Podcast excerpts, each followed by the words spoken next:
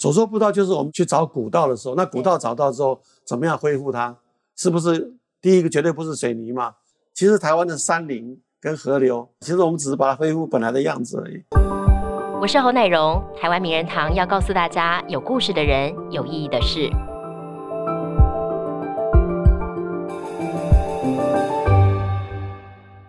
孕育我们的台湾这片土地，你有多久没有好好看看它了呢？我们今天的特别来宾是小野老师，大家很熟知的作家，同时他也是台湾千里步道协会的发起人之一哦。我们今天很开心，请到了小野老师来跟我们聊聊他跟步道结缘的过程，以及未来他要如何推广。我们欢迎小野老师，老师好。哎呦，你好，各位朋友，大家好。老师好。哎，我们一开始讲到千里步道协会，真的要先说恭喜。得到第十一届总统文化奖的在地希望奖。对对。身为发起人，我觉得得到这个奖项的时候，你应该心里会很有感触，因为十五年了。对对对。深耕在台湾这片土地。对对。您那时候想法是什么？我很开心啊，因为我觉得从十五年前要做这件事情的时候，对，从发起到做，我都不知道未来会怎么样。就是说，我在台湾有很多经验，就是当你提出一个倡议，就看这个社会能不能承接嘛。所以，我我说我们都会有一种心理是，当这个社会觉得这活动没什么意义的时候，你也许两三年就没了。所以有做好收摊的心理准备。有，就是比如说你一倡议，那时候连协会都没有，对，我们并没有协会，就是提出这个 idea，然后开始号召大家走。可是，在台湾生态步道运动不是今天，是大概七十年代就有了啦。所以，台湾在我们讲千里步道之前，其实很多协会啦，生态保育协会啊，鸟野鸟协会。步道协会很多，我们这个有点像是二点零，就是生态保育运动的二点零，就是提出一个概念，可是它不只是只有生态，它会连接到大家的记忆啊，族群的记忆、社区历史。就我们试试看用这个方式，没想到反应非常的激烈，因为那个年代是二零零六年那个时机，台湾社会正好在一个比较混乱中，不晓得未来方向在哪里的那那个二零零六年。那年刚好有红三军，所以我觉得任何事情都是在那个时机点，你你站出来一叫一一呼吁，大家觉得哎，这个运动很值得我们疗愈，很疗愈，又疗愈土地，疗愈自己这样。后后来就哎响应很多之后，几年后就成立协会。对，那我始终都扮演只是发起人。其实我后来觉得，协会成立之后，我自己就没有参参与这个协会，我就是等于追随这些志工，这些志工才是真正大大量的志工投入，然后投入这个。当然，古道的去找古道，我觉得大量的自工投入才是真正的那个能够这个运动做起来原的原因。那我觉得当初是发起人，可是后来自己发现自己就追随这群真的非常热情的，一路做到今天。所以他一一旦得奖之后，那天我们找了十七八个自工嘛，呃，十七八个自工，包括布道师，包括真的就是在山里面那小朋友非常开心，大家觉得说，哎，我们被我们终于被看到了，而且这条路走了。十五年算蛮久的，因为你十三位很泄气嘛。因为整个协会只有大概三四个人吧，嗯租一个租一个小小的办公室。你觉得这样子一个这么小的协会，三四个人他怎么能做什么多大的事情呢？所以你必须靠大家来支持你嘛。嗯，所以所以心情上当然非常快乐。嗯，老师，如果对于一些对于千里步道协会还没有那么理解的朋友，你是不是可以跟大家聊聊你们当初的起心动念是什么？那千里步道协会现在最主要做的工作是些什么？OK，好。那刚开始讲千里步道的时候，黄武雄老师是他倡议写了一篇很长的文章，是。讲说台湾整个山林破碎，然后水泥水泥道路布满了山林，好，水泥道路如果到了山林，就会隔绝动植物的那个交的的通道，啊，然后水银灯又太多，因为那时候每个里有甚至于山上只有一户人家，他也装了很多水银灯，你也知道水银灯会影响夜间动物嘛，对，然后海边都是消波块。也把海岸破坏，他是觉得整个地球因为这些行为大量的破坏，所以刚开始真的是一个生态的概念。可是他也觉得说，如果我们能够串起千里，千里有个意思就是说大家串在一起了，否则我们步道就是步道，你走一走就好。他没有串起来，串把它串起来的意思就是说，步道也有它的路网，它也不是真的一条，真的不是台湾一条走走一千里，不是这个意思。对，它是路网。然后找到全部原来的路网，然后继续开发，让它连起来。在开发过程中，就会找到不同的族群，原住民、客家啊、闽南、外省，他们在不同的地方居住。你把他们串联起来之后，就会找到这个地方的历史。当你把历史找到之后，再来就社区营造，就是说这个千里步道所带动的不是一个简单的一个生态保育运动，而是一个重新勾起乡土乡土情感的一个共同体，甚至于这个生命共同体。然后再把它往下推广的话，都市也可以做，都会，比如说拿台北来讲，你一定会发现台北现在骑脚踏车比较方便了，对，脚踏车步道，或者是自己走路，或者海边河河边，有些人甚至甚至于上班可以用用用 U bike 在在新店溪骑骑骑到景美，或者往北骑，然后去上班，然后走在路上，那个你发现走路的权利，路权也有了，那个道路比较宽，对，台北你注意看，它现在那个真的是步道变宽，脚踏车也一直在做，像我自己平常真的不需要开车，就是脚踏车加上捷运，有时候搭公车，我完全可以用大众交通工具跟自己走路，是，那那个。排碳量就会减少，对，所以整个运动它是一个整体的，好像大地伦理重建的运动。对我来讲，我觉得最最有成就感，就是因为这个运动而勾起大家许多遗忘的历史，然后一些比较破碎的东西，把它因为千里步道串起来，嗯哼，所以才才会让我们一直走下去，发现有很多事情可以做，对，就不只是一件小小事情，甚至于会带着那个旅行社试试看走这个步道可不可以。也促进一点那个比较偏远山区原住民部落的观光，嗯哼，他可以做的事情很多。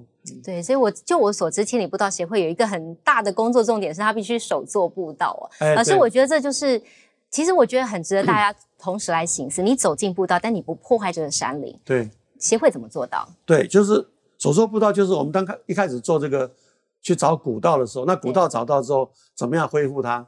是不是第一个绝对不是水泥嘛？那如果不是水泥，那是什么呢？就回到早年没有机械，也没有那么发达的那个工具的时候，人本来就用手做步道嘛，对，或者不然就是你用脚踩出来嘛，你用你自己身体的脚踩出来的，用手去做的那个道就是手做步道。那手做步道最后演变成什么呢？有点变成美学跟工艺，还有就是生态学。当你要做这条步道之前，第一第一件事情就是把那个你要做步道的这一个山区哈。做田野调查，它有什么动物，有什么昆虫，有什么植物，然后你这个不知道做下去之后，完全不会破坏它，甚至因为你做了之后，它它因为雨水的下降啊，可以可以直接进到地下水，水怎么流，流水的方向，然后步道的方向，然后最后一个原则就是做出来之后，好像没有做一样，这太难了。对，就是好像那条步道本来就长在那边，为什么它高高低低，高高低低，它完全就跟跟那个山的。山势跟溪流是完全同步的，那实际上我们会花更多的时间做。为什么？如果这条步道会积水，你是不是要去找很多泥土去把它垫高？对。然后找到很多碎石子，然后找了很多木条，这样。所以步道本身有非常多工法啊，薄石、干石头，就它有很多，其实完全是工程，它不是乱乱铺乱铺。但是你不要人为科凿的痕迹去摄入其中。它是更麻烦的，是比如说哪边水会比较。水位比较低，把它垫高，然后要挖沟。你把沟挖好之后，是不是要把这个沟用石头把它垫好？不然它水一冲就没了。对。然后万万一要排水的时候，你甚至于是把它挖很深的沟，用木头把它架起来。所以它有一个缺点是，当它做好不久两三年，大自然的风吹雨打，树叶一落，它就把沟填满了。所以任何一条步道都要交给某一某一组人去守护，不断的维护它，经常去走，两三年两三年修一次。所以要当你们的志工也不容易耶。对，可是就是要，所以你要找一种志工，是他乐在其中。对，他乐在其中。比如说，他很喜欢跟山林、跟山林为伍，这就这就是重点了。嗯哼。我们号召志工来，有的时候我们如果要做步道假期啊，你他帮你做工，你他还要交钱给你，因为你要买买石头、买材料，你要出钱出力。对他，他要交那个步道假期的钱，可他又很快乐的做了三天三夜。然后做了一条步道，他以后自己时常去走的时候，他蛮有成就感。哦，他会觉得说，这个路是我做的，好像前人前人做的路，让后人去走，这种快乐感。对，但有没有在这个志工的招募过程当中，毕竟初期的时候，我想是更困难的。这过程当中，没有遇到一些比较你觉得比较困难的事情？困难就是这个观念，譬如说，很很多人对步道的观念认为说，为什么需要这么麻烦？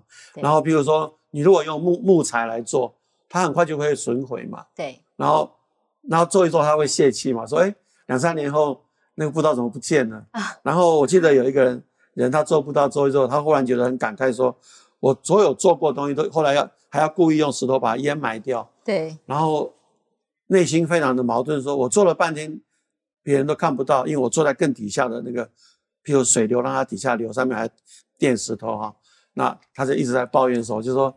哎，人生本来就很徒劳嘛。他说你讲话怎么那么有哲学？我说 从中领悟到人生。就说人生本来就是一场徒劳，你为什么觉得人生可以有什么收获呢？你你在做这些事情的时候，就是把把这个东西回归到它本来样子。对，我我在这本书里一直在讲说，其实台湾的山林跟河流，我们要做什么呢？其实我们只是把它恢复本来的样子而已。嗯，就是做起来听起来简单，可是也很难。就是把这个山林回到它原来样子，可是我们人还是可以享受走进去。嗯，我时常会觉得我们高速公路也好，什么什么，很容易就进到山里面去。我时常觉得这些地方我们本来到不了的呢。对，人类本来到不了，应该是其他动物在里面生活的，我们根本不能打扰它。嗯。可是我们下车，一辆车子也可以开到好里面，好里面。忽然觉得自己人类蛮奢侈，就说这个地方你本来根本到不了，你要是走路，你可能走了五五天六天都走不到。可是你车子一下子到了，到了一个很深很深的山谷里面，那所有动物植物都在里面活了很久了。那我们人类是靠着。这个自己的能力把它开道路，那开道路之外的剩下的那些往更山里面走的，我们就希望不要再不要再走走车子不要再走进去了。对，车子不要一直很担心说可以走到最高山这样。嗯，老师，我想聊聊，就是你在走步到这么多年的历程当中，你觉得最让你有所体悟的是什么？最让你感动的？有，就是我我时常觉得我们太忽略了跟你。同样活在地球上的所有东西，嗯，动物、植物，太自我中心了。哎，对对，都以自己中心。然后你爬山就是爬爬，认为爬山只是运动。那爬山是运动没错，可是爬山还有更大的一个目的是把你拉开，离开原有的生活的节节奏。比如说，我们每天带手机看时时间，上班下班，你会被那个时间的节奏一直逼迫到自己压力很大。有些人他就是为了要舒压，呃，三天两夜跑去那个树林里面。露营啊，他都目的都一样，就是突然离开原有的时间，走进山林里面。我有好长一段时间，因为陪我妈妈在她生病到最后人生的最后那半年，我就跟妈住在一起，时常陪她。我她推她已经不会走，推着轮椅到山里面去。然后妈妈走了那段时间，我还是住在那附近，就时常下午的时间就两三小时以内，如果没有任何工作，我手机都不带，我就会真的就是什么都没有东东西，就是。带个毛巾，带个水，带一本书，什么都不要，强迫自己变成说，谁要联络你也联络不到，就走进山里面，走到山上，走到累了就找个地方可以坐下来看看书，吹吹山风，有时候睡着，睡着了醒来那种感觉非常的快乐，觉得山中无岁月，你好像活在一个没有时间、没有时间压力的那个东西，所以看似放空，但其实你从中得到了好多，对，就是不断在山林里面。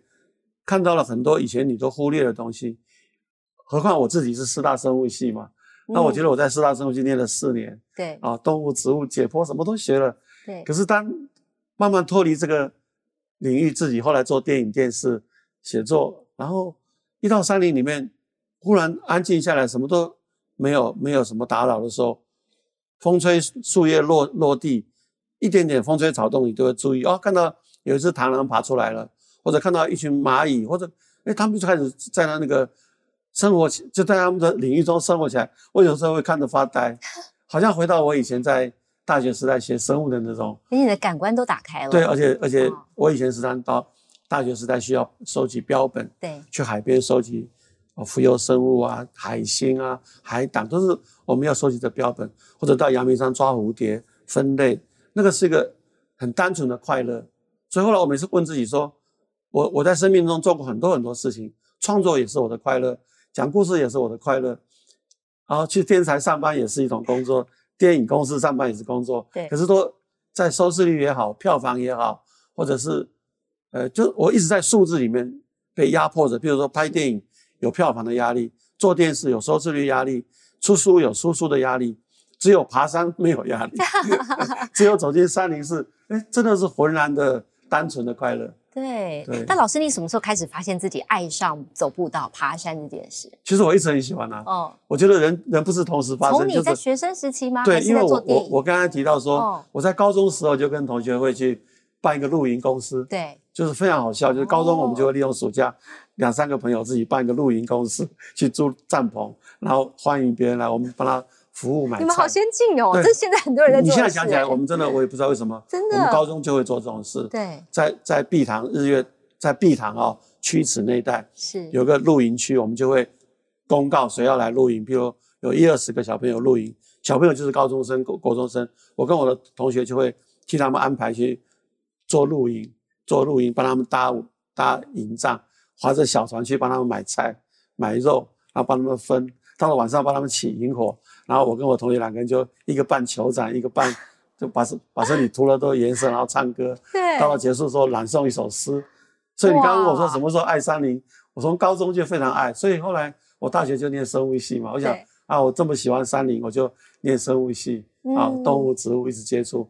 我甚至于，如果不是因为我觉得我我更喜欢写作，或者是喜欢电影电视的话，我我本来就是应该一一路走走到最后，嗯我就是一个生物老师或者是个生物学家这样子。对。那老师，你现在多久走一次山林？既然你现在比较有时间了，然后又自己也对于步道的东西更熟悉了，你多久走？就是可长可短，有的时候很密集的走，所谓的密集就是三天两夜那种，你最长记录几天啊没有就是三天两夜，哦没有走太久。？OK，因为我的时间上不太允许，因为我到现在为为止我还是有一种其他的工作上班，哎，对对对，哦我做不到一个暑假，是，但是最长是三天两夜，最短就是当天来回，嗯所以我一直鼓励大家说，不一定要等到假期啦，不要等到假期说一定要有假期才去，对，你有个半天就可以啊。嗯哼尤其我们住在台北哦，对你也知道嘛，捷运一搭就到了，对，很多步道捷运灵光在旁边，上一搭就下来就是富阳生态公园，是，那那个搭到那个象山，一下来就是象山。对，完全不要半天。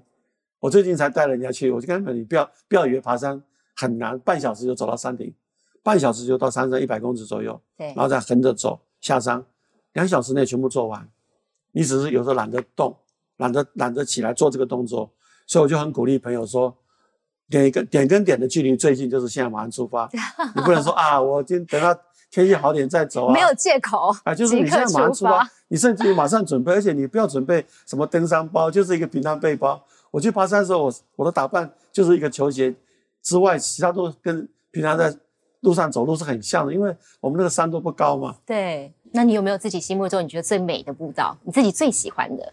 我自己最近去走一条是明凤古道，在苗栗，在苗栗那个新屋那那一带，整个古道很适合亲子带亲子去，就是台湾的很多古道都是亲子，就是你带小朋友去都都是 OK 的。我自己陪着孙子走过，蛮多，在别人看起来是哎，比如猴山岳，在台北附近的猴山岳是要用绳子攀爬的，嗯哼，绳子爬的，然后可以是不是？对，然后用手去推屁股，这样其实蛮危险的，嗯，我都走过但。是要有经验的人对，然后孙子六七岁的小孩照样跟我们到处跑。嗯哼，我我打个比方，譬如说孙子才六七岁，他就已经走过了阿朗伊，屏东的阿朗伊，台东阿朗伊，然后到了这个大南澳的泰雅泰雅族的古道，走了很多路，甚至于我都没有走过。哦，所以我很鼓励大家说，尽量带着孩子很早就接触山林，嗯，因为我觉得山林是最好的教育。对譬如说，当我变阿公的时候，我我想不到我要教我孩教我的孙子什么，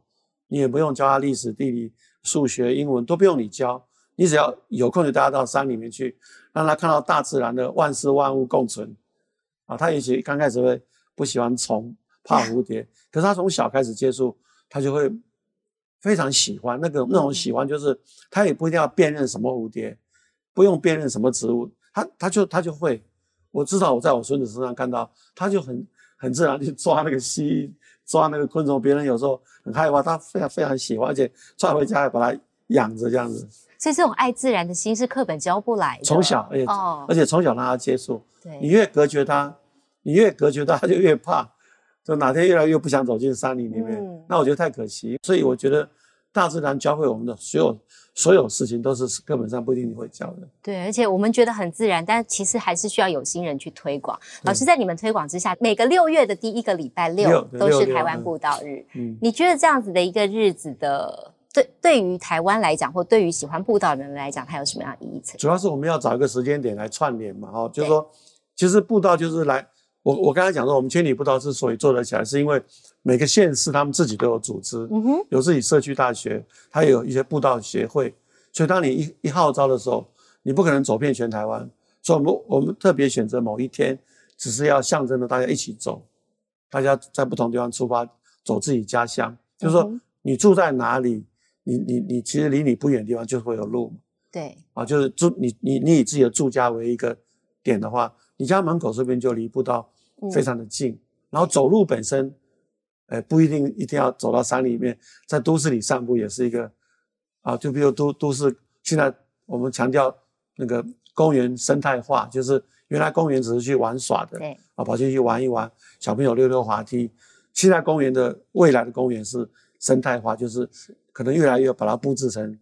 那个生态状态，譬如说大安森林公园，就一直有人呼吁说应该做一条水道。有，现在越来越棒了。有，把这条水道跟古跟我们早期那个水郡的概念是相连的。比如说，如果你有去过台大，台大那个新生南路现在已经打开了。有，有去过。那那个就是个概念。嗯哼。本来台大台湾大学在那个新生南路整条是墙壁的。对。后来市政府就跟他们讲说，你有没有打掉墙？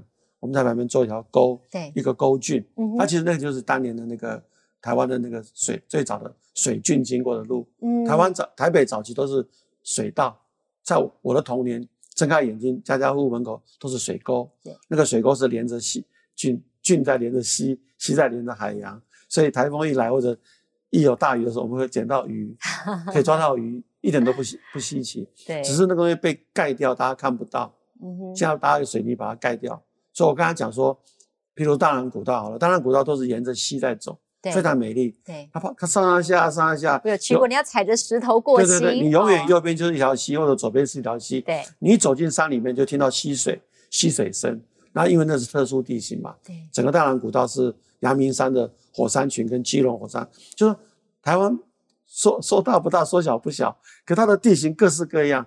台湾就是一个很奇特的一个，你到哪里去的地形都不同。嗯哼，啊，它是一个板块挤压出来的一个高山群的小岛。对，所以台湾是一个从地质学来看也是个非常神奇的地方。它是两块板块挤压挤压，这样慢慢隆起。所以它因为还有一些地层断裂的时候，它虽然有地震，可是相对它也带来非常肥沃的土壤，因为地层它会冒出一些稀有的元素。对，所以我们可以种稻米啊。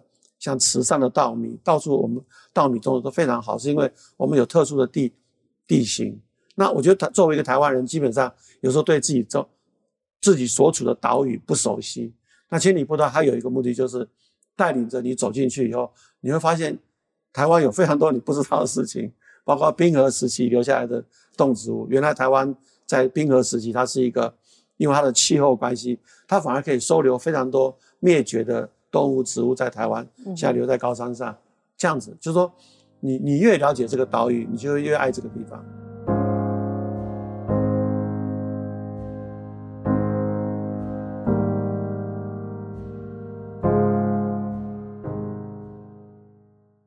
老师，你的著作已经有一百多，这是一百零三本了，对不对？对。想当初你你刚才也有讲到你是学生物的，对对不对？然后到美国也去念生物，分子生物，念分子生物，然后回来台湾做电影。后来其实你占最多时间应该就是写作。对对。你自己如果再回到当时，你还是以会以写作为你最主要的，其实跟大家沟通的方式。其实我我其实我觉得回头看我我的自己人生，我没什么规划，只是说写作好像变成是，呃。我把那个事情写完，变成一本书，这个事情好像才真的存在，这样好奇怪。我自己回头看，你怎么写那么多？原来是我如果不写下来，这件事情好像一直摆在悬在空中，好像没有活过。所以它是你的出口。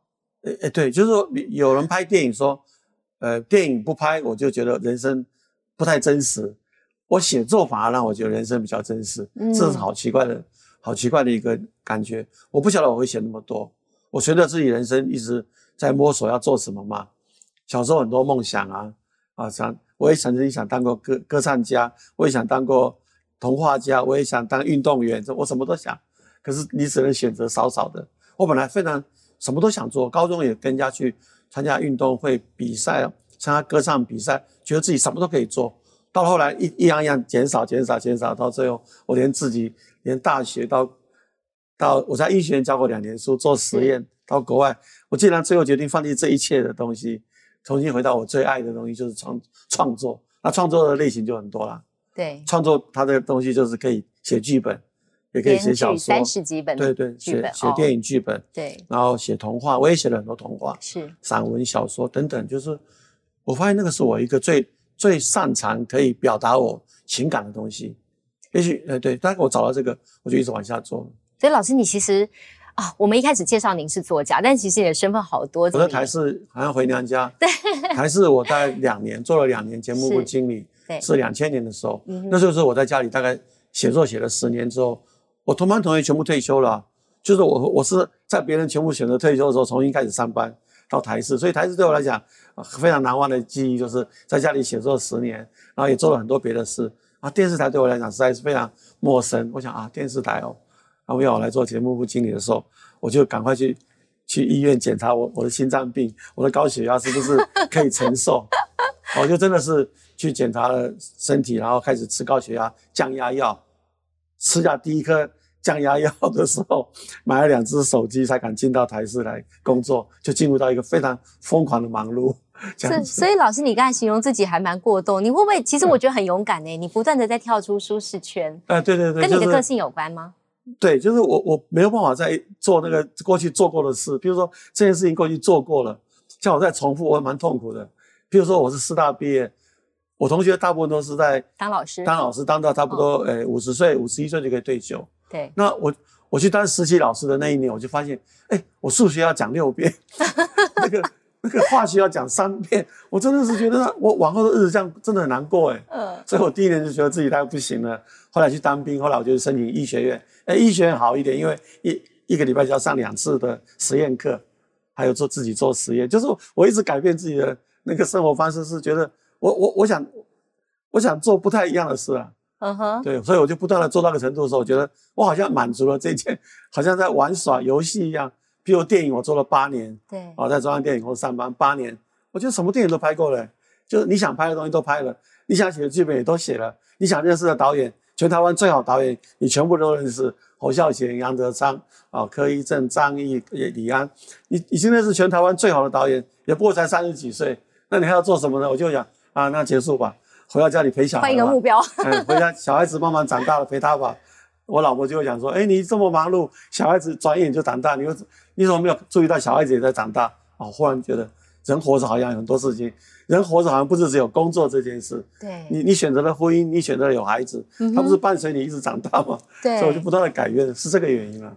老师，你在书里面有写到说，你是一个看起来从容不迫、信心十足，还可以逗全场大笑的人。不过你说，其实自己呢是一个很少见、温和、善良的人，甚至形容自己有点傻、有点笨。对对对。你怎么会做这样形容自己？我不晓得，我觉得跟大家看到的印象中你不太一样。其实呢，我我大概有一种热情，就是说，比如说我我后来看到自己个性，就是如果是比如说点一个火柴，说我们来做点什么，我就会你只是点一个火来让我燃起希望。我可能就把它烧成一片森林了。我觉得我个性是这样，所以你看我一做电影，我就哇，非常非常疯狂的投入，没日没夜的，每天坐在戏院看票房多少，回来家里看，就我会弄弄到最后，我都没有办法注意到我的孩子在长大中，就类似这样，我会完全投入这件事，投入到忘记旁边的事。可是你要知道，每件事情是同时发生的，没错。啊，这样子，所以我就觉得我是太狂热了一点，然后有时候过过度热情，就很热情的要做什么做什么。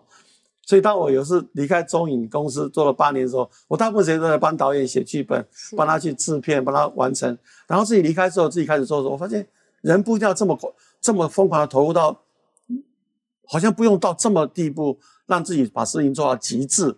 我觉得我的个性很容易做到最后倒地为止。比如说我我去赛跑，我跑三千公尺，我跑到最后脚已经抽筋了，可是剩下最后一圈呢，我已经赶上前面两三名了，我脚已经抽筋，可是还有四百公尺。我的个性会把它跑到四百跑完，倒在那个那个终点，那个可以形容我的个性。所以你是一个完美主义者，我可以这样讲说完美吗？就是反正做到极致，就是好像能够再多做一点，我要多做一点这样。所以这种这种人最好找时间要休息，就说啊，那我该休息一下吧。所以你后来就去走步道。对，所以我后来工作跟休息，所谓工作就是上班跟回到家里这是交接的。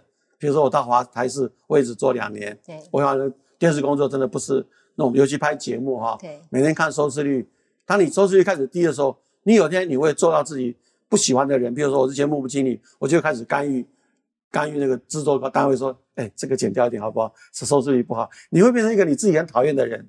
当你变成自己很讨厌的人的时候，那可以应该离开了吧？这样子。所以我每次都这样子啊，那那还保存自己比较单纯的心，回到家里再工作几年。哎，华视有机会对外招考总经理，那很多人鼓励我说：“你去考，去考。”我就去考。哎，考上了，我其实很害怕，我根本没有做过啊，我连财务报表都看不懂。所以考上的第二天，我就想去跟人家辞职，说我我搞错了，我不应该应征这样。就很多人不太知道，我是其实都是这样，就是冒着险去做一件事，然后时常刚开始就后悔，可是后悔后。已经被推出去了，就猛做个几年这样。所以你还是会自我信心喊话，即使你当时候有点信心不足，而且会告诉自己说，人生就一一次嘛，就人生就一次，你不要怕嘛，因为你很多事情一犹豫哈，包括我以前在放弃国外的那个博士学位，那你如果一犹豫，你就不会做。你你只要一犹豫，想算了算了，人生就这样子了，不要那么贪心，说你还要放弃这个，要回去做电影，电影在哪里？台湾电影那时候也没有电影。如果你要去犹豫去想。没有一件事情你敢做，你一定会选择一个啊，算了算了，就就原来这样，一一条道路已经被安排了。我十九岁就考上师大，我本来在十九岁那年，我人生就定了嘛，就跟大家一样嘛，就是做到五十岁退休，然后就开始游山玩水。我不是啊，我就等于倒过来，大家退休后我才重新出去工作。就像我到现在，我比以前还更忙啊，就是到了这个年龄，那我都七十岁啦，结果我放摊开工作，我再看开始做纸风车，然后开始做一些。这个好像应该年轻时候做的嘛？为什么这个时候在做呢？但是老就老师，我觉得你很幸福，你不断的在做自己好喜欢的工作，是是，这个倒是真的哦。包括电影，包括写作，然后包括跟孩子，你现在接触，我喜欢孩子，对，跟孩子在一起，我非常喜欢跟孩子玩。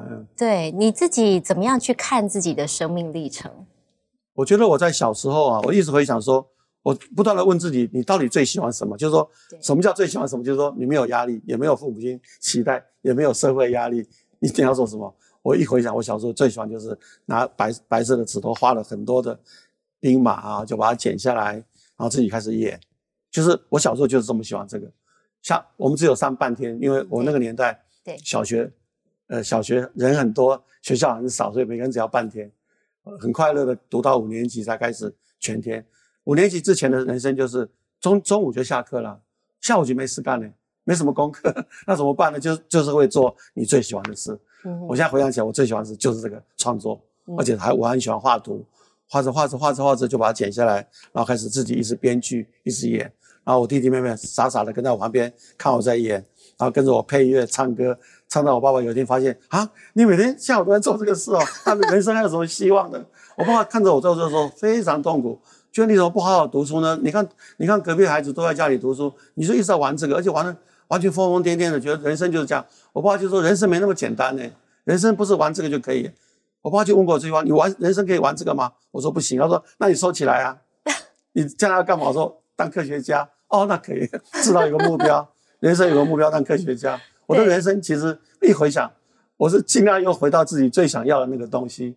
我觉得这个人最幸运，就是你终于想尽办法，好像绕一大圈又回到自己最想做的一件事。虽然大家都觉得这个事情。不太认可，比如我拍电影、写剧本啊，如果我没有去上班，万一没有人要投资你拍，那你要做什么呢？写作也一样，万一没有人要帮你出版，没有一件事情是安全的。我做的没有一件事情是安全的，这样。但是这些层层叠叠，可能看似不见得有完全的相关，但它都是生命的累积。对对，然后就越来越走进一个自己想要的东西。比如，我们又回到讲步道，就是我后来发现，我其实自己从小就很爱玩。呃，真的很喜欢动植物。对。然后到了大学念生物系，也是因为我觉得我我喜欢生物，我其实就那么这么简单，我喜欢生物。嗯。我喜欢有生命的东西。我觉得生命是一个非常奇妙的，就是地球本来地球本来没有生命的，然后开始有生命，怎么来的呢？然后开始有植物，有植物之后才开始养育了动物，动物也经过了很长的演化，才会有人类。就是说，我会一直对这样过程会非常的。向往，所以老师听起来，你的前半生其实好忙碌，然后在花了很多时间在工作，在你自己喜欢的工作上面，但会不会也因此其实丢失了一些你觉得很重要的东西，而错过了有一些遗憾在？当然，当然，因为我我觉得，假如说你一直在卖力的工作，比如说电影、电视，做电影、电视，你每天看报表，那时候你就会发现，你有没有享受这个做这个事情的本身的快乐嘛？做电视的人他有电视的快乐，我我在电视台工作的时候，发现大家在做转播。在做什么时候，就在那个当下是非常快乐的。你有没有那个快乐？对。你如果只是躲在办公室里做一个经营者，看了报表，你你完全没有快乐吗？我时常会觉得啊，我可能错过了一些真的很好的东西。例如什么？你觉得你错过了？就是这个工作本身，譬如说电视到底是个什么东西？哦，电影到底是个什么东西？比如说你自己没有跳下去剪接、配音，嗯，你可能只是做一个编剧，你好像就 lost 掉后面完成的那个快乐。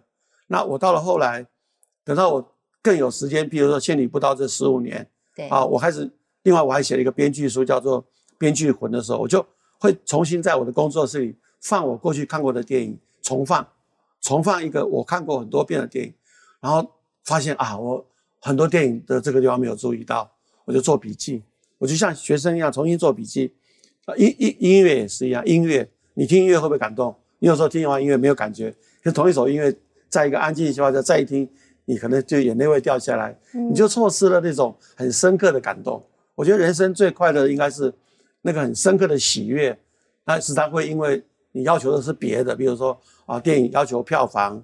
啊，电视要求收视率，啊，要求老板会要求你的业绩没有达到，你时常活在一个压力下，失去了那个看到更美、更美好事物的东西。同样的，放在那个走步道也是一样，你走步道，你也可以是匆匆忙忙走到山上，那匆匆忙下来，我终于运动到了。一个是不是东看西看，东看西看，啊，然后看到一些你没有看到的风景。嗯，有时候你走的比人家慢啊，有一次。我我女儿跟我讲个故事，说他们去爬玉山，他就爬得很快，爬得很快，有个人就爬不动了，就大家只好陪他，有两个人陪他在底下休息。他比人家晚晚个半天才上到玉山，他就看到地质出来，地质就有一个地质跑出来，他说他是因为走得比人家慢，看到地质。然后我女儿有天写了封信给我，说爸爸走得慢也不错，因为他觉得我是一个很急躁的人。对，在我女儿心心目中，我这个爸爸就好像很很急躁的想完成很多任务。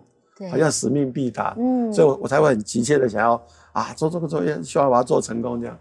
所以听起来，其实你跟儿女的沟通也还挺不错，非常好。我觉得我虽然你当时候忙，对不对？忙，可是到了后来，我我把工作辞掉工作的时候，我大概才三十七岁，我两个孩子才念国小到国中，所以我曾经陪伴我两个孩子从国小的五六年级到大学十年，所以所以到现在为止，我的两个孩子都一个四十几，一个三十几。那我跟他们讲话的时候，旁边的朋友看到都会觉得，哎，你跟你怎么跟你儿子勾肩搭背，在聊天，而不是那种父子关系，是很像真的两个平辈。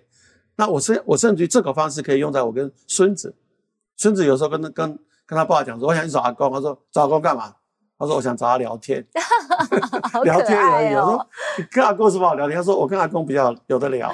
他说：“我跟阿公比较有的聊聊这个聊那个聊东聊西，聊什么都可以，很快乐。你自己有一个相处之道嘛？有整理出来，你是怎么样子跟孩子、跟孙子拉近？就就真的是平辈了，嗯，就是不要不要不要把自己变成是权威者，哎，比如威权的。我我我我我的人生走得比你比你远，我看的比你多，其实不是啊。你也知道这个世界变化这么快，有时候你用过去的那一套教，有时候会教错的呢。”就是我有时候对我孙子讲一些人生道理，我儿子听到都很不以为然，说：“爸爸，你就是那一招嘛，你就一天到晚教我儿子那一套，你这套不行的啦。我所谓那套就是啊工作啊，你要记得自己工作啊，努力啊，怎么说？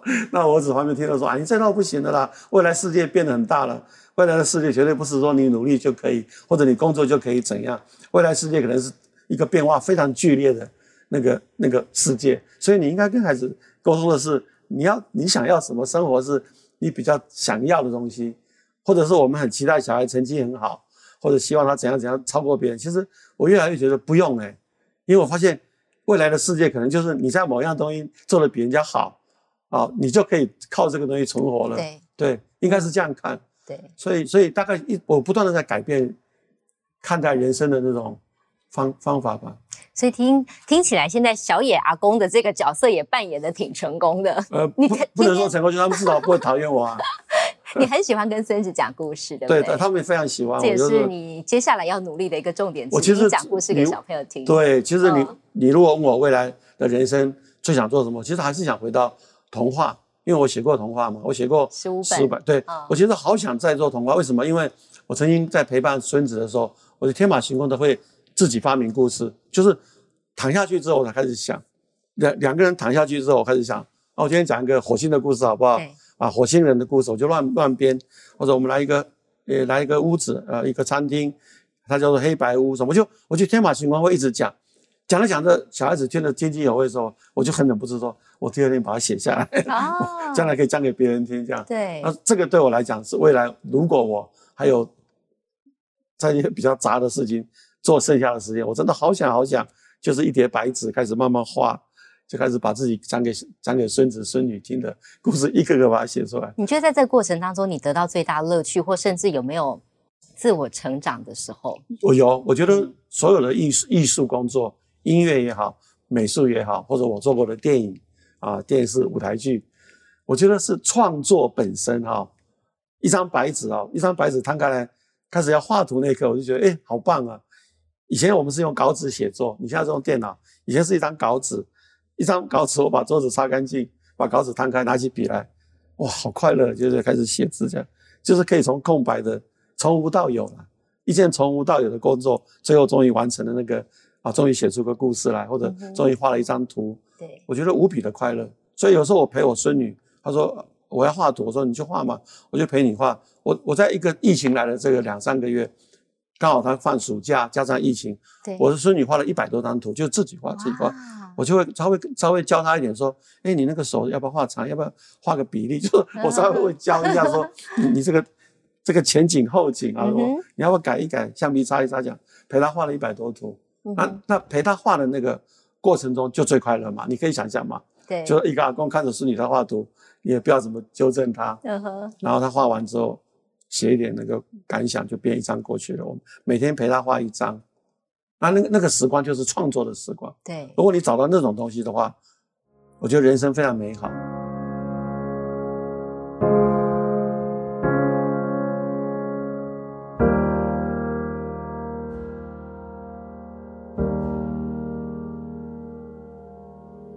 所以老师，你这一生走过来，其实有好多的角色在扮演，那你也的确扮演的很成功。